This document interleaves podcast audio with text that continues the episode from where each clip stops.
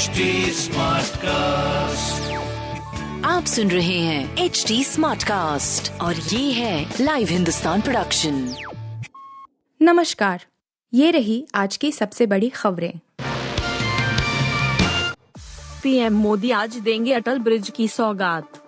प्रधानमंत्री नरेंद्र मोदी शनिवार को गुजरात के अहमदाबाद में साबरमती नदी पर पैदल यात्रियों के लिए अटल पुल का उद्घाटन करेंगे। राज्य सरकार ने एक विज्ञप्ति में कहा, अपने दौरे के पहले दिन मोदी शाम को साबरमती रिवर फ्रंट पर आयोजित खादी उत्सव कार्यक्रम में एक सभा को संबोधित करेंगे। इस पुल का नाम पूर्व प्रधानमंत्री अटल बिहारी वाजपेयी के नाम पर रखा गया है।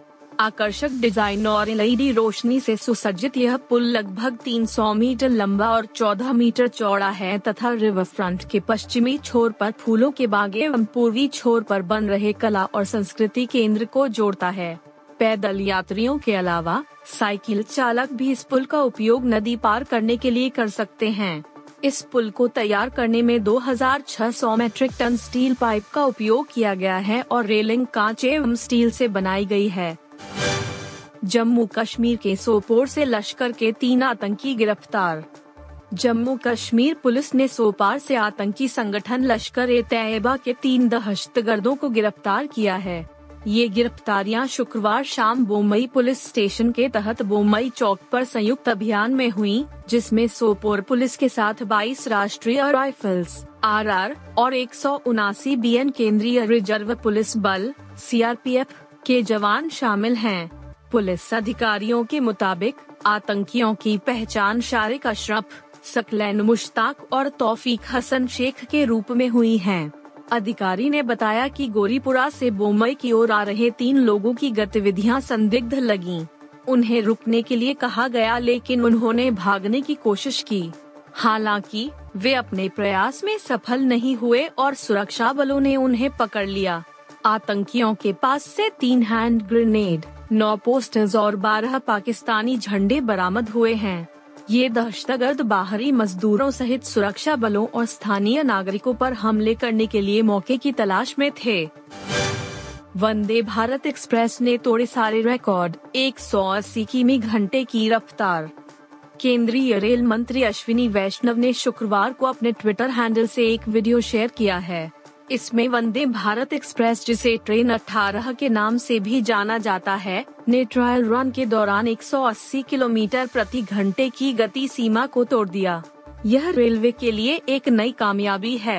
वीडियो शेयर करते हुए अश्विनी वैष्णव ने ट्विटर पर लिखा, वंदे भारत 2 का speed trial Kota Nagda section के बीच 120/130/150 और 180 किलोमीटर प्रति घंटे की रफ्तार से शुरू हुआ। वंदे भारत वर्तमान में शताब्दी एक्सप्रेस की जगह लेगा। आपको बता दें कि इस ट्रेन की क्षमता 200 किलोमीटर प्रति घंटे की रफ्तार की है। हालांकि इसके लिए अनुकूल ट्रैक और ग्रीन सिग्नल हो।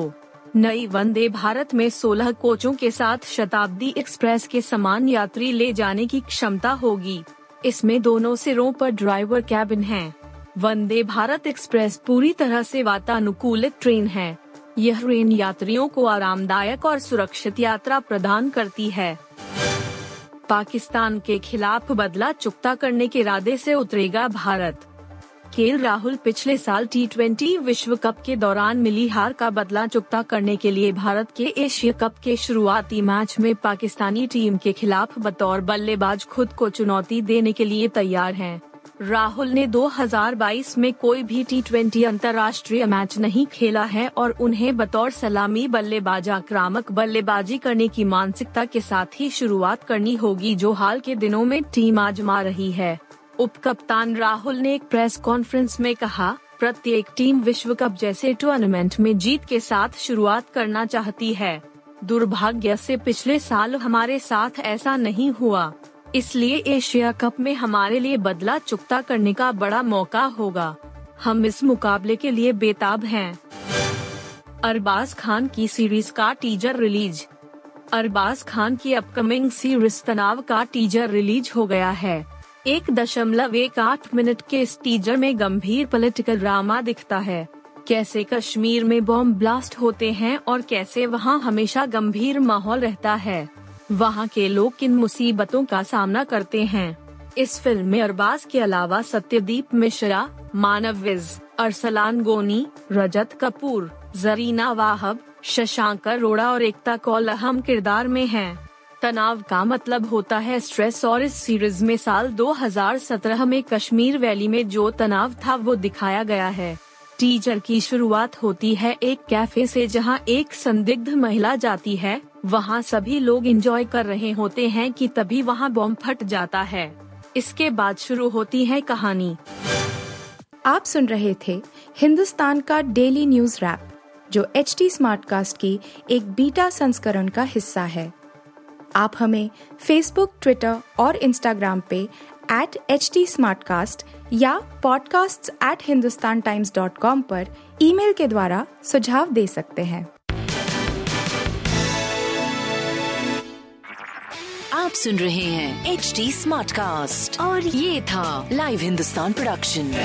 HD Smartcast।